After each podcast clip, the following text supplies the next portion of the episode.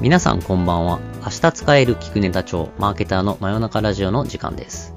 この番組は、アラフォーマーケター2人が最近気になるトピックを取り上げ、それぞれのマーケ感で掘り下げていきます。最近話題の一人マーケターをはじめ、情報や知見が少ない中で打ち手を模索する皆さんのヒントになる視点をお届けしていきます。シェアリングエコノミー事業のマーケティングをしております、宮本です。淡路島でコピーライターをしてます、神保です。よろしくお願いします。よろしくお願いします。いや、宮本さんね、はい。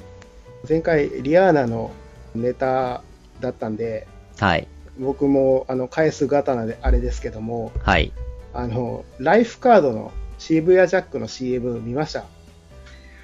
これも返す方なんであれですけれども、神保さんがいいいいって言うので、はい。見させていただきました。おもう、チャンバラ状態ですね、俺はねチ。ャンバラ状 態。これでも確かに、渋谷のこのお OH の看板は、うん、見に行きたいなと思いましたね、この情報を見ると。 ね僕も淡路島からもう飛んでいきたいぐらいですね。確かに、ちょっ言と距うと離な感んかがもうね。単なるあのちゃんファンの親父みたいな感じになったけ どね。 だまずちょっねと、どどういうものなのかっていうのをちょっと説明をしてもらっていいですかそうですね。ライフカードのリブランディングだと思うんですよね、このキャンペーンはね。うんでターゲットは、えー若いユーザーだと思うんです。うんうん若いユーザーをもっと、えー増やしていきたいなっていうキャンペーンなんですよね。うん。で、えっと、メインのそのコピー、メッセージが、えー僕ら以上の僕らっていう、まあ、キャッチでありたぐらいんですよね。うん。うん。そこも含めて全部書いてる人が、まあ、我々コピーライターからすると、まあ、神と思われている、えっと、小島玲子さんっていう女性の、ね、コピーライターなんですよね。うーん。でこの方はおそらく多分今、現役のコピーライターのトップじゃないかなと思うんですよね。何書いてるかっていうと、えっと、アースミュージックエコロジーのコピーとかですよね。宮崎あおいさんの時にはいはいはいはいはい明日何着て生きていくっていうタグラインで展開したあれとかうん。ですね。で、あとは、えっと、多分史上最強のボディコピーだと思われる日本ペットフード協会っていう、これね、もう10年前ぐらいで、えっと、検索すればわかるんですけど、うん。あの、ぜひ読んでほしいんですよね。死ぬのがこわ怖いから、買わないなんで言わないでほしいっていうキャッチから、あの、犬とか猫とかね、そのペットを飼う飼い主の気持ちみたいなものを綴ってるんだけど、もう読むだけで、あの、泣けます。へ ー。 うん、映画見なくてもこれで泣けますみたいな感じなんですね。あああすごいコピーライターで、まあ、今今、まあ、コピーライターで誰がすごいですかって言われたら、もう小島玲子さんですって僕は言うし、多分多くの人いいんじゃないかなと思うんですよね。うーんっていう方が、まあ、コピーを書いてます。だから世代は全然違うんですよね。そのうん。ターゲットと小島玲子さんで言うと多分30、40ぐらい違うんだけども、だから今回の広告のボディコピーの書き出しってすごくって、僕のことを分かった風に言うなっていうところから始まってるんですようんうね。んうんそれってまあ書き手の自分自身に言ってるんじゃんっていうことでもあるんだけどねっていうところですよね。今の若い人たちのその生き方にすごく合ってるというかですね、うんうんこううん何がかっこいいかってこう、ぶれないことがかっこいいんだっていう時代もありましたけど、うん今の人たちって、どっちかというと、日々日々変わっていく自分がかっこいいんだみたいな、常に前進していく自分っていうのを、まあ、改めて言語化してみた感じですよね、その生き様のかっこよさみたいなところを、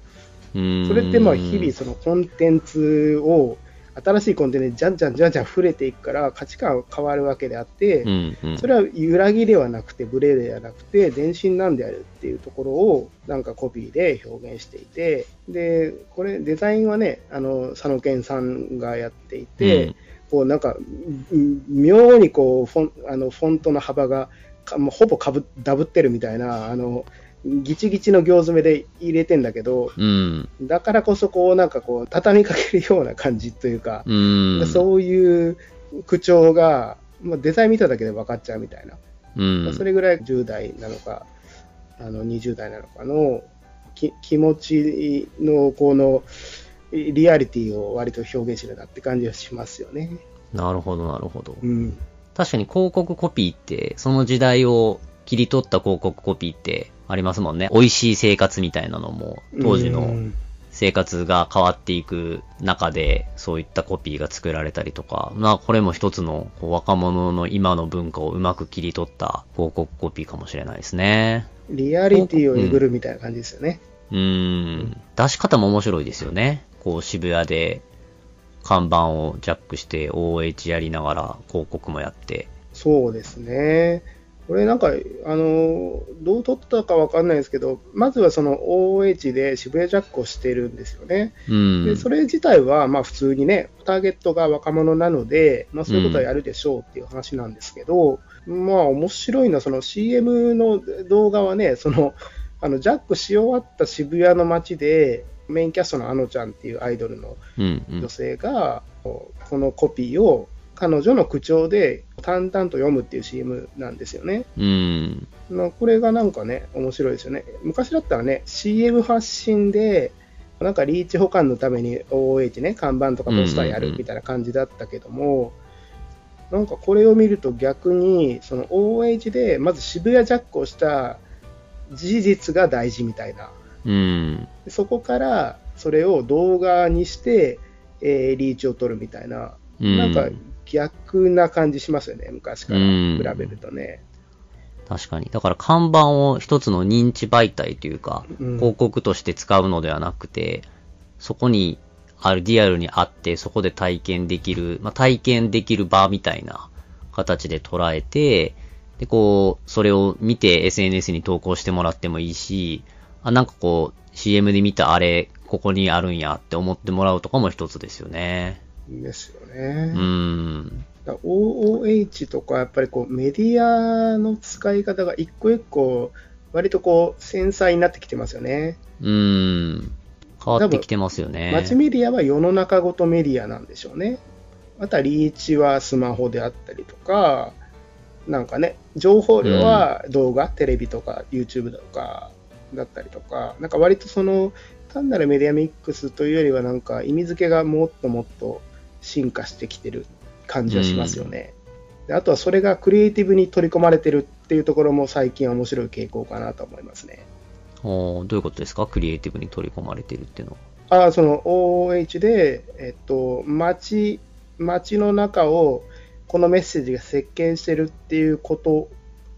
自体を CM にすることうで、ーんなるほど。そこのリアリティというか、このメッセージのリアリティを上げてるっていう感じですよね。うーん、なるほど、なるほど、うん体験できる広告って、もうそういえば、もしかしたら OH しかないかもしれないですよね。テレビもまあ画面の奥だし、スマホでやるのも画面の奥だけど、リアルに見えるみたいな形の広告って、まあ店頭とかはね、できるかもしれないけど、広告って意味だと、やっぱり OH は、あの、これが可能性がいろいろと模索のしがいがあるかもしれないですね。そうですね。うん。うん。まあ、最近私がちょっと痛く感動した広告を紹介させていただきました。はい。じゃあ今週のピックアップ行ってみましょう。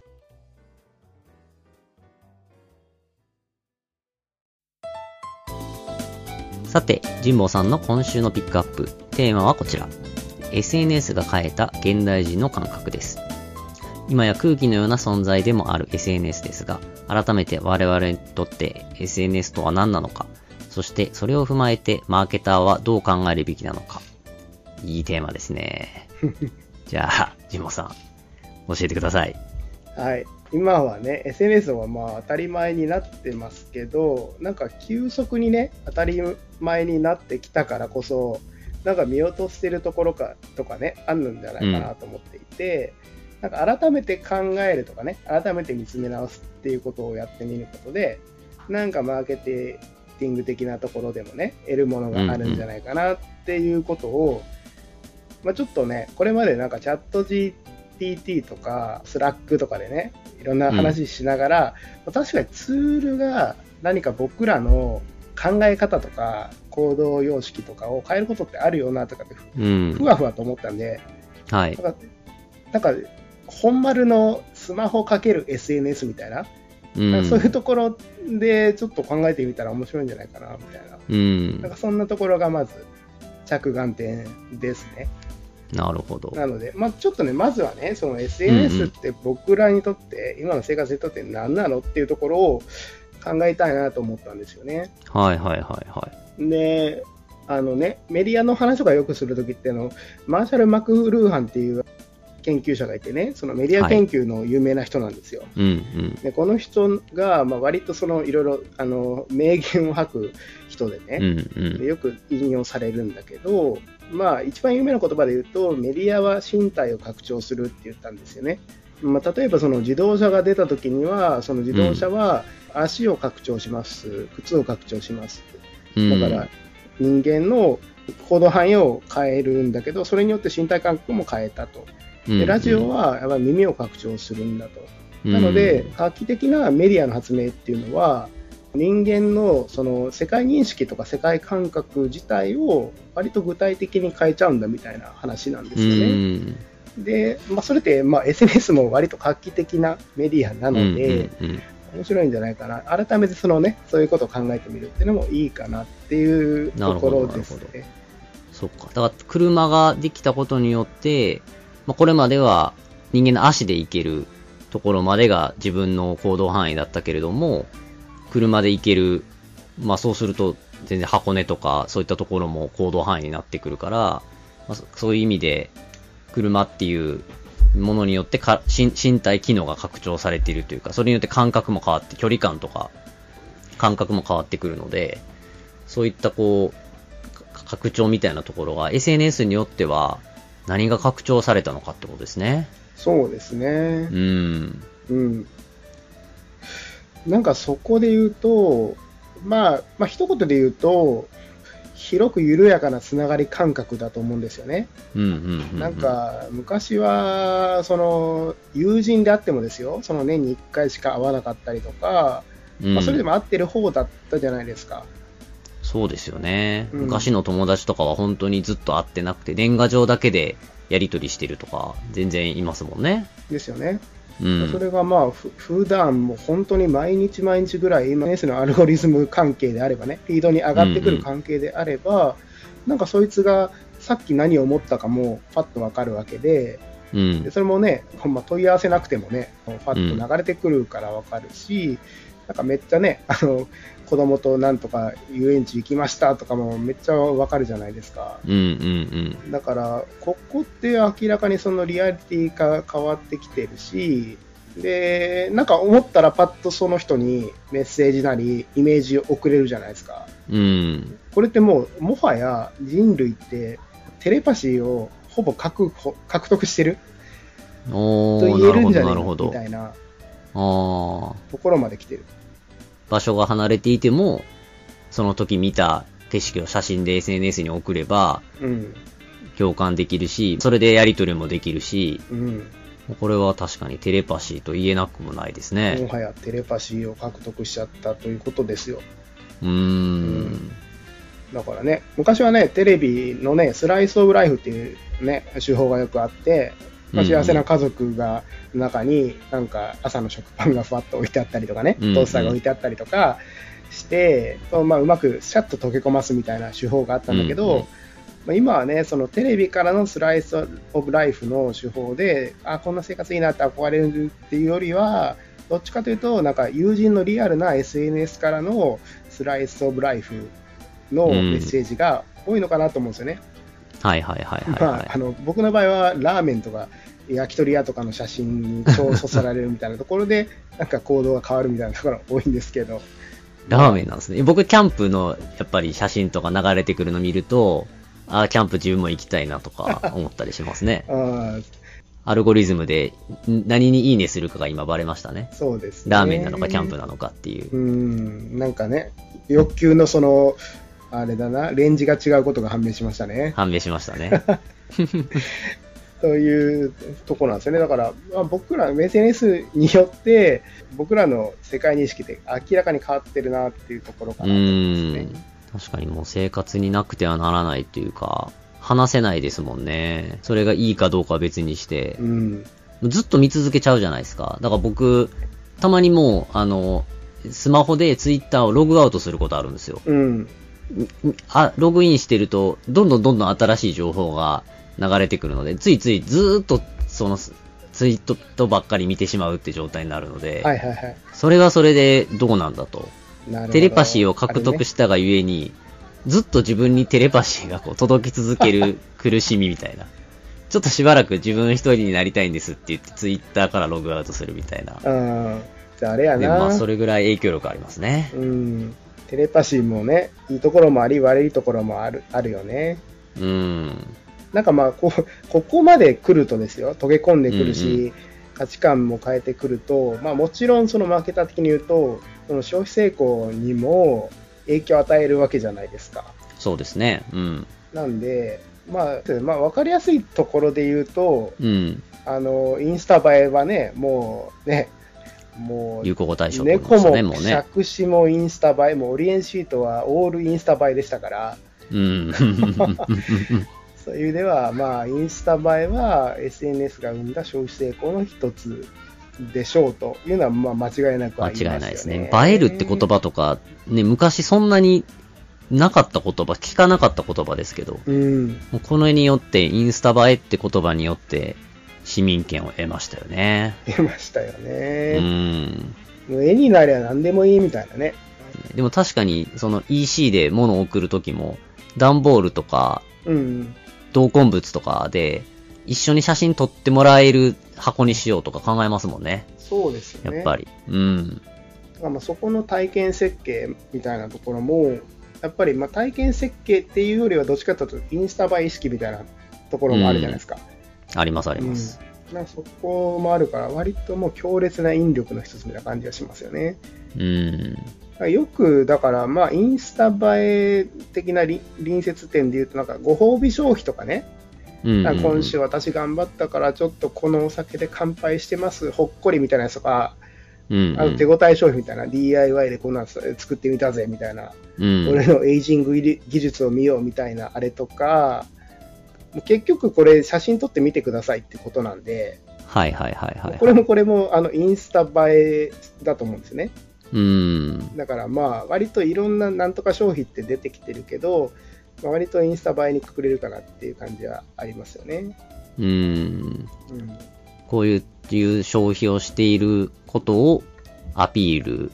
してみたいみたいな。そうそうん。う。ちゃんと私もリア充してるぞっていうはいはいはいはいはい。証明写真ですよね。っていうと確かこにろこはうね、言いづらいことをうまく言えるようにしてるっていうのもありますね。こうんううん夜中まですごく仕事を頑張ったっていうのをそのまま投稿するのはなんかこう、頑張ってるの見せている感で、若干ちょっといや、いやらしい感じがするけれども、うん、徹夜で仕事頑張ったから、今日はこんな高級なビールを飲んでいる、いますっていう投稿するのは、でよく頑張ったねって言いたくなるというか、うん、うん。こううまくこう、自分の文脈を SNS にの載せやすくしている部分はありますね。それで言うとあれだね。それはご褒美消費かける言い訳消費だ よね。おー、言い訳も入っている。言い訳消費。 うん。言い訳消費で、もうちょっとあの自慢っぽく見えたらごめんね。でも私ははいはい頑はい張はっい、たはのい。だからっていう言い訳がって入いってう言いいる訳消費っていうのはあるかもなんでね。ありますね、ありますうね。ん確かに。っていうところで、まあ、いろんな消費が、まあ、まあ、実は SNS 起点だよっていう感じだよね。まあ、ちょありまちょすっねと属性違うところで言うと、オタク的な、あの、うん。面で捉えられがちな推し推し消費、うんうんうん。ねあの推しにはもうあの値段も見ずにあの金ぶち込むぞみたいなうん。あの、ね、今頼りがいのある消費って言われてるあれもやっぱり結局はその、まあ、推しへの、ね、愛ももちろんありますけど、うん。まあ、その愛を、まあ、SNS 仲間主にツイッターですけど、うん。とこう共有するでそれによってそのやり取りの強度を高めるみたいなうん。そこも、まあ、サブ目的なのか、まあ、そっちがメインなのかは人によってですけど、うん割と強いと思うんですよね。うーん。そういう意味では、じゃあ、推し消費っていうのも、まあ、やっぱり SNS 消費、起点の一つはいはいではいあはいるとは言えるかなと思うい。なるほんですどよ。。これはあれですね、そのアイドルのグッズとかを買って、で、それをアイドル、そのアイドルが好きな人同士で、SNS 上で見せ合う消費ってことですかね。あ、そうそう、そうですね。ああ、なるほど。うんうんだからあれですね、昔小学校のクラスの中でこう、消しゴムでプロレスするのがはら流行ったりして、みんながこう、同じ消しゴムとか買ってると、自分もこの消しゴム欲しいみたいなうん。のとか、あの、ビックリマンチョコ買ってるとみんなが買ってるから自分も欲しくて買うみたいなうん。ところが、昔はこう、リアルで会わなきゃではできなかったけれども、うん。うん。もう別に SNS 上でできるから、SNS のコミュニティに投稿することを目指して、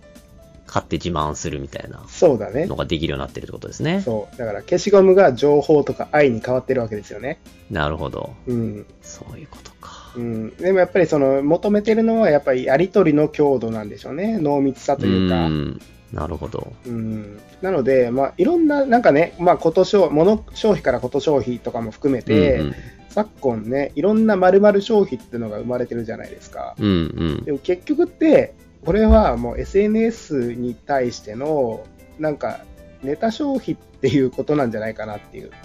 それとしてくくれるんじゃないかな説も、ちょっと僕は仮説として持ってるんですよね。うん。SNS に投稿するために買っている。そうそはいはいはいはう、い。ネタとして見れば、もうこと消費が全部、ほぼほぼ埋まる気がするんですよね、ハマるとういうか。ん。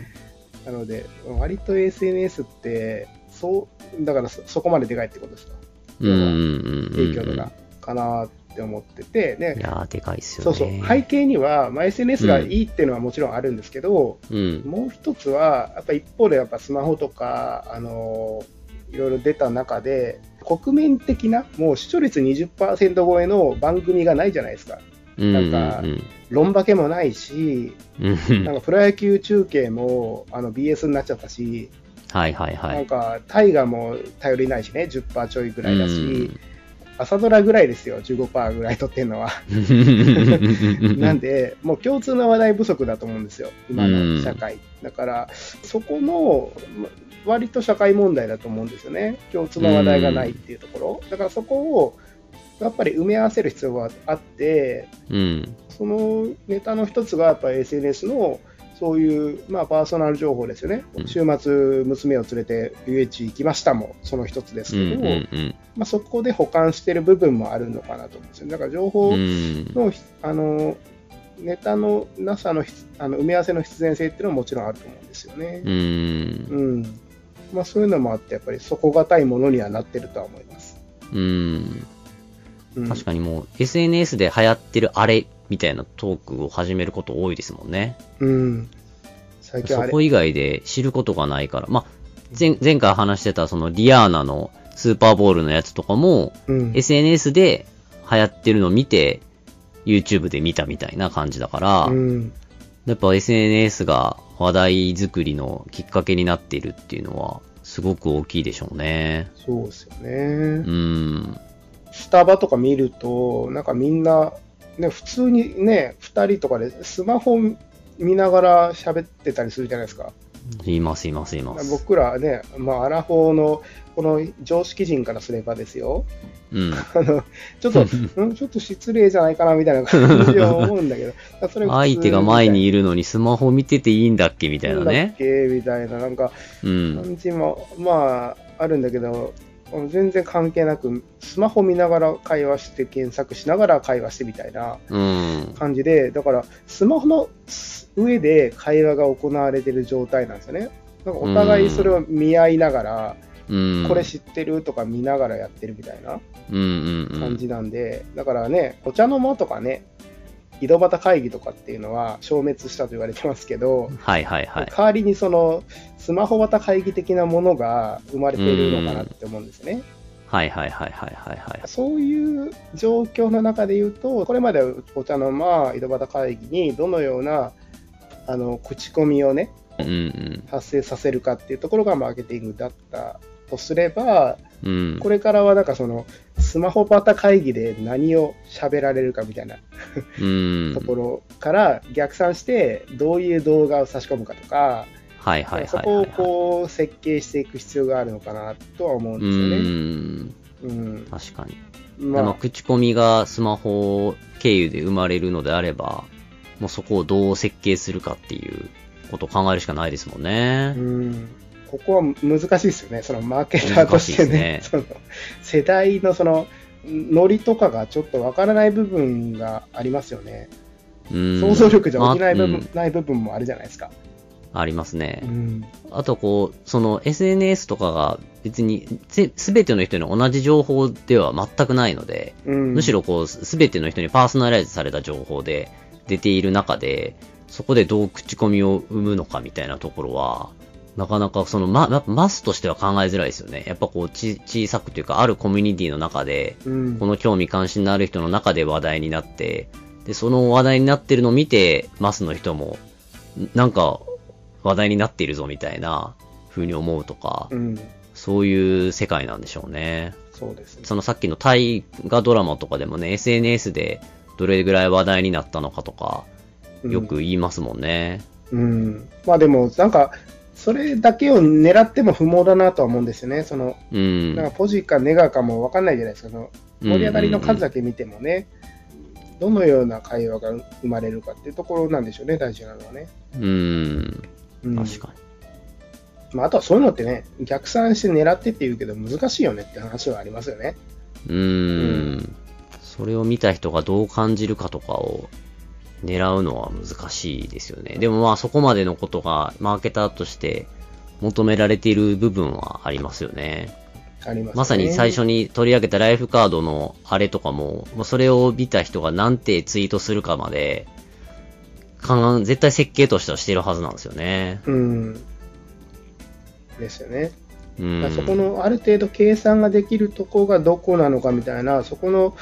尺度をどれだけ持ち合わせてるかっていうところが、多分マーケターなんでしょうね、マーケティングセンスなのかな、必要なう、んだとは思いますね。確かに。うん、だから結構これまでは何かを伝えようと思った時に、こういうこ言葉を伝えれば、こういう情報を受け取ってくれたりとか、うん、まあ、例えば商品を買ってくれるまでは想定してたけど、もうそれを超えて、んなんて SNS で言ってくれるかみたいなところまで設計をするっていうところは、なかなかこれまでなかったでしょうね。うん、固定されて、行動が固定されてない。もうけ結局買ってくれたらいいじゃんっていうんであれば、行動は、ゴールは固定されているので買うっていう。うんで、も SNS は投稿するときに何て投稿するかっていうのによって設計が全然変わってくるので、うん、しかもこう SNS に投稿するときの文脈、さっきのインスタ映えなのかの中でもご褒美消費なのか、えー言い訳消費なのかとかいくつか文脈があるので、うん、その文脈まで設計してって考えると、考えることはすごいたくさんありますよね。そうですよね。うん。だからあの、しえーっと、アイドマとかアイサスの先に、シップスっていうのができたじゃないですか。ありますね。その時の面白いなと思ったのは、シップスになった瞬間に、ゴールが勾配ではなくて参加なんですよね。うん。シップスの P がパーティシペイトで参加で、まあ、それは勾配も伴ってるんですけど、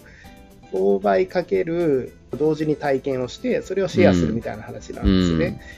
だから今は、だから購買者はイコール多分体験をして、感動してしい盛り上がるみたいな、うん。はしゃぐみたいな、多分そういう層なんだろうなっていう感じはしますよね。うん。うん。そこまで設計していくっていうところですね。買うまでではなく、うん体験してシェアをして、そこまでを設計すると。ううんん。できるのって話やけどね、う。そんなんのね。 で、まあ、パーセプションフローモデルとかって、そのマーケティングで、まあ、カスタマージャーニーとか含めて書くときは、やっぱり、そのシェアをどうしてもらうかまで書くので、やっぱ考えてやりますよね。うん難しいんですけどね、うん結構今やってるサービスとかも、まあ、ハッシュタグキャンペーンとかよくあるじゃないですか、うん体験したらハッシュタグつけて投稿してくれたらプレゼントみたいなはいはい。あれとかもやっぱりこうその人が投稿したくなるぶ文脈というかそれに乗らないとうんプ。レゼントキャンペーンだけだとやっぱそんなに投稿数増えないのでそうだよな。うんいや、難しい。難しいけど、うんでもそれができた時は楽しいですけどねもうそういうキャンペーン始まるとずっとツイートのハッシュタグ追ってますよそうだよね。どれぐらいハッシュタグ投稿してくれてるかなみたいなところを見るのは楽しいですね。 ですようね。ん。まあちょっとだからマーケター的には、その、まあ変化はでかいから、まあ大変だなって感じではありますけど、う。うんん。まあでも、まあそれはね、キャッチアップするしかないからね、やりましょうっていう感じですよ。うん。うん。まあでもそう、まあでも、なんか、見えやすくなった面白さはあるかなと思いますけどね。うん、その、これまで商品を買ってもらうためにマーケティングやってても、商品を買ってもらったかどうかが、これまで、その売上数値でしか、何千個何万個売れたかしかわからなかったところが、うん、今はこう SNS の投稿で体験してどうだったかみたいなところが全部現れてくるので、うんだからいい口コミも悪い口コミも、あ、こういう風に使ってこういう風に感じてくれたんだっていうのを一つ一つ感じられるっていうのは、すごい楽しい部分な気がしますね。そうですね。うん。まあそこにうまく乗れれば、もう幸せな仕事ですよね、マーケティングってね。いや、本当にそうだと思いますね。うん自分が作って届けたい商品を、の見せ方のメッセージがうん届いて幸せになってる人の姿が SNS 上で見えるっていうのは快感だと思いますね。ですよね。うん。うん、なので、まあ、多分今後もこの切っては切り離せないと思うんですよ、マーケターにとっては。だからう、ん。引き続きそこのその SNS との関係性うん。は密にキャッチアップしていかないといけないかなと確かいに。うところなんですよね。なので、ちなみに、神保さんはコピーを書くときに SNS のことは意識するんですか拡散の目的がない限りは、あんまり意識はしないかな。はいはいはいはいはい。でも逆に言う、と、日々、えっと、Twitter とかね、Facebook とかで、あの、マーケティングをやってる感覚ではあります。だからう1ん日、えー、1投稿、2投稿とかするうんと、必ずその即時にフィードバックをもらうわけじゃないですか。はいはいはいはいはだから、Facebook から数えるともう十何年フィードバックを受け続けているわけなので、まあ、そこは真摯にというか、やっぱり、あ、こういうのはダメなんだなとか、言い方こういうふうに変えればいいかなっていうのは常に意識してますね。い。うーん。うん。だからもうある程度、こういう言い方をしたらここまでいくし、こういう言い方をしたらここの程度だろうみたいなのは分かるようにはなってきました、やっぱり。うーん。それはその、まあ、Twitter、Facebook と、あと記事広告の CTA とかめっちゃ見てるんで、そこも含めてですけど、肌感としてやっぱりついてきたけど、もうそれはもう数ですよね。うだからーん、言葉のマーケティングを日々やるっていう感じはやってますよね。ああ、確かに。うん。なんか僕この間聞いた話で、これこれも10年ぐらい前ですけど、ある会社の SNS 部門の新人にやらせることは何かっていうと、ツイッターのアカウントを作って、フォロワー1万人に行くまでツイートをするっていう、もうそれだけまずはやりなさいと。で、1万人、フォロワーが1万人まで行った時には、自分の中でツイッターをどういうふうに運用したらいいのかっていうのが、うんセンスとして身についているから、仕事しなくていいから、それだけやれって言われてたらしくて、はい。今はさすがにそういうこと少ない、ないと思いますけど。で、まあ、センスは磨かれますよね、それね。うん、磨かれると思いますね。うん。やっぱ書きっぱなしはダメだと思います。やっぱりフィードバックをもらって、うんつどつど、本当に1日に何回もフィードバックをもらって、うん。改善していくっていうのは大事だと思います。はいはいはいはいはい。あのね、そんなね、大先生名コピーライターじゃない限りは、絶対やんないといけないと思います。うん。そういう意味でいくらでも練習できる部分はあるでしょうね。まあ確かにね、マーケターとしての SNS の使い方、重要性みたいなところはありつつも、ただまあ SNS 疲れとかデマの拡散さんとであるとか、まあネガな部分も SNS ってまあまああるかなと思うんですけど、なんか未来展望としてはどんな風にジンボさんは思ってますかまあね、よくね、ネガな方向の話は聞きますからね、なんかちょっと個人な風にも捉えてみたいなと思って考えてみるとですよ、うん。例えば人間関係を濃密にする面っていうのもあるかなと思うんですよね。うん。まあ、家族とかもそうだし、友人もそうですけど、うん、なんかね、フィードに出る同士だったら、近況報告はすでに毎日終わってるわけじゃないですか。そうですね。だから、いざ会った時の会話は、その最近どうみたいなうん会話を省いて、いきなり本題に入れますよね。うん。最近どうの話って割と長いじゃないですか、1時 間とか。まあ、いくらでもね、確かに自分の1年あったこととかを話すといくらでもありますもんいくね。らでもありますよね。うん。でそこ省いて何話そうって考えていざ会うってなるから割と濃密な話ができると思うんですよね。うん。ってことはその、まあ、マーケティング的に言うと SNS はオフラインのコミュニケーションでで、リアルはライブのイベントみたいな、うん。なんかはそういうこう盛り上がりというか、で、いはいはいはいはい。エンゲージが高まるみたいなところうん。はある意味あるのではないか説。いや、あるんじゃないですかね。確かに SNS がなかったら、まあ、ジンボさんもっともね、会社が変わった後とかに、全然連絡を取り合わなかったら分からなかったところが SNS でなんとなく繋がっているから、うんあ、最近こんなことやってるんだな、みたいな。うん、で、近況が分かって、じゃあちょっと飲みに行くかみたいなところで話が繋がって、こう継続的にコミュニケーションしていくみたいなところはあるから、まあ人間関係濃密になってる部分はあると思いますね。そうですようね。ん。なんかここもね、なんか人間関係が薄くなるとかね、なんか SNS にテキストだけになるとかってなんか思いがちだけど、うんいやいや、全然そうじゃないよっていう見方もあると思うんですよね。だかうら、ん。ポジに見ていって、まあ、そのポジなところをなんかうまく使っていきたいなっていう感じははいはいはいはいしはい。ますよね。確だかからに僕でいう個人的に言うと、やっぱり家族とのつながりとかもやっぱりね、ツイッターとかでもみんな家族でつながってるんで、なんかね、よく何考えてるかとか分かった気がししますけどね。 確かに、ジンボさん、お父さんからツイッターのコメントありますもんね。あそうね、よく来るね。あれ面白いですね、あの関 係。そうだね。父、弟、母親からもよくツッコミが来ますけども。うん、あーなまあ、るほど。ああいうのは面白いよね、なんか。ああ。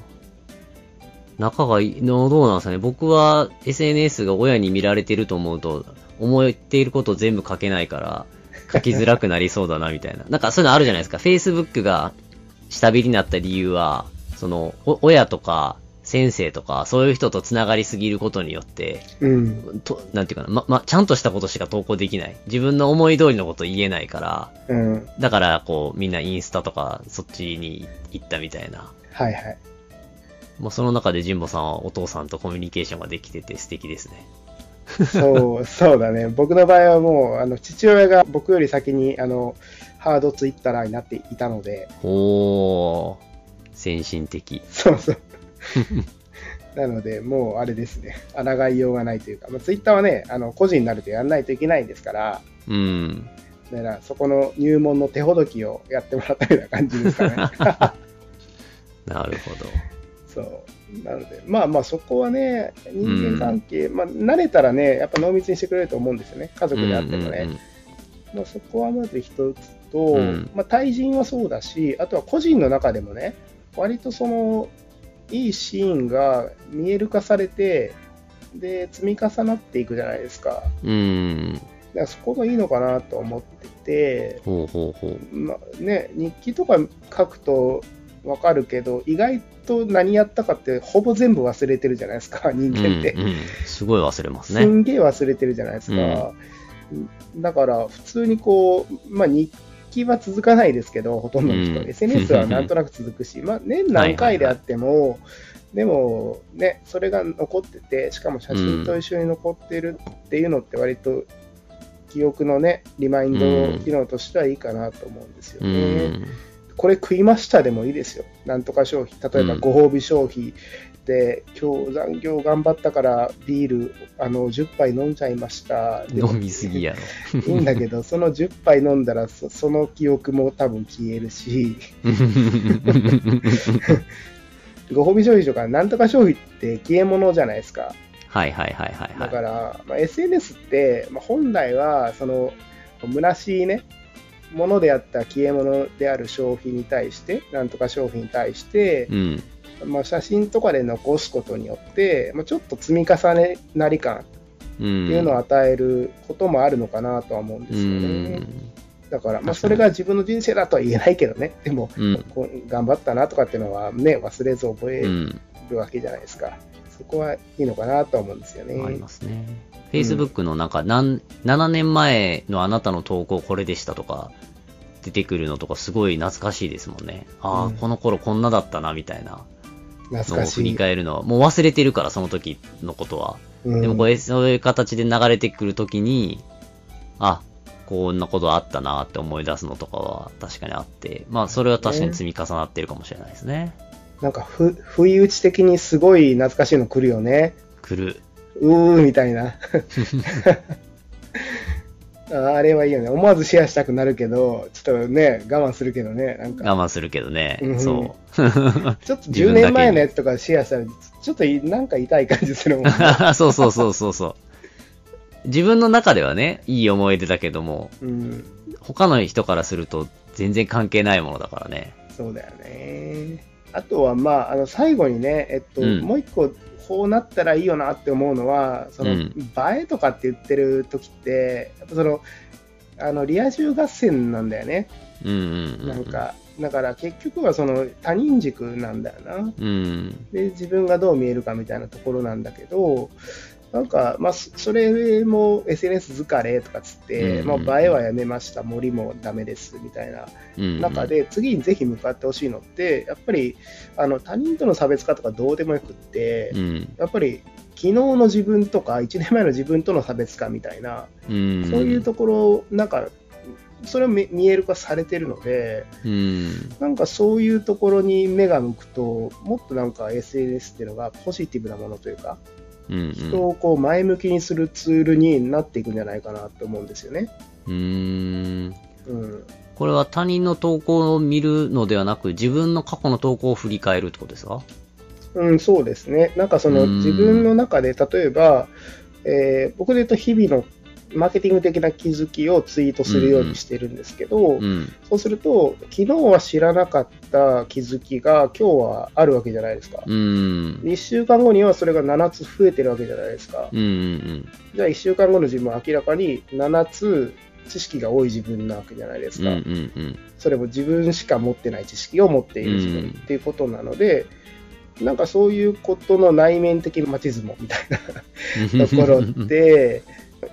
割と健全だと思うんです。うん、なんかその他他人との差別か比較で言うと、もう疲れだし、飽きるよ、それっていう話なんですけどう、んあとどこにも積み上がるものがないっていうのがあるんですけど、うんそういう消え物の消費的なものではなくて、もう少し本質な的なところに向けると、なんかめっちゃいいと思うんですよね。うん。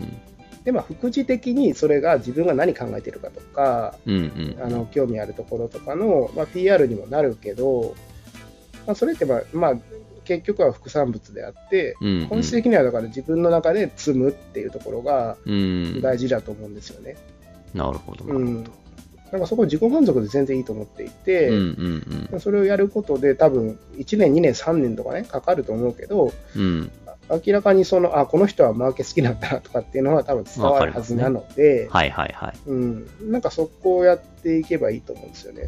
うん。うん確かに、この使い方はちょっと他の普通の SNS の使い方とはちょっと違うかもしれないですね。昨日の自分との差別化っていう意味での使い方は、うん、神保さんらしい SNS の使い方な気がすそうねる。うん。タグラインだねタグライン新しタグラいイン。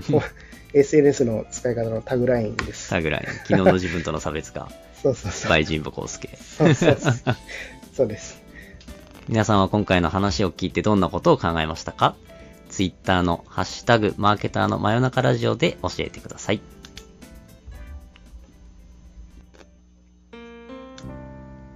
さて、今週の明日使える聞くネタ帳マーケターの真夜中ラジオもそろそろ締めのお時間となります。今日はジンボさん SNS の話したんですけど、僕、はいこの間あの SNS で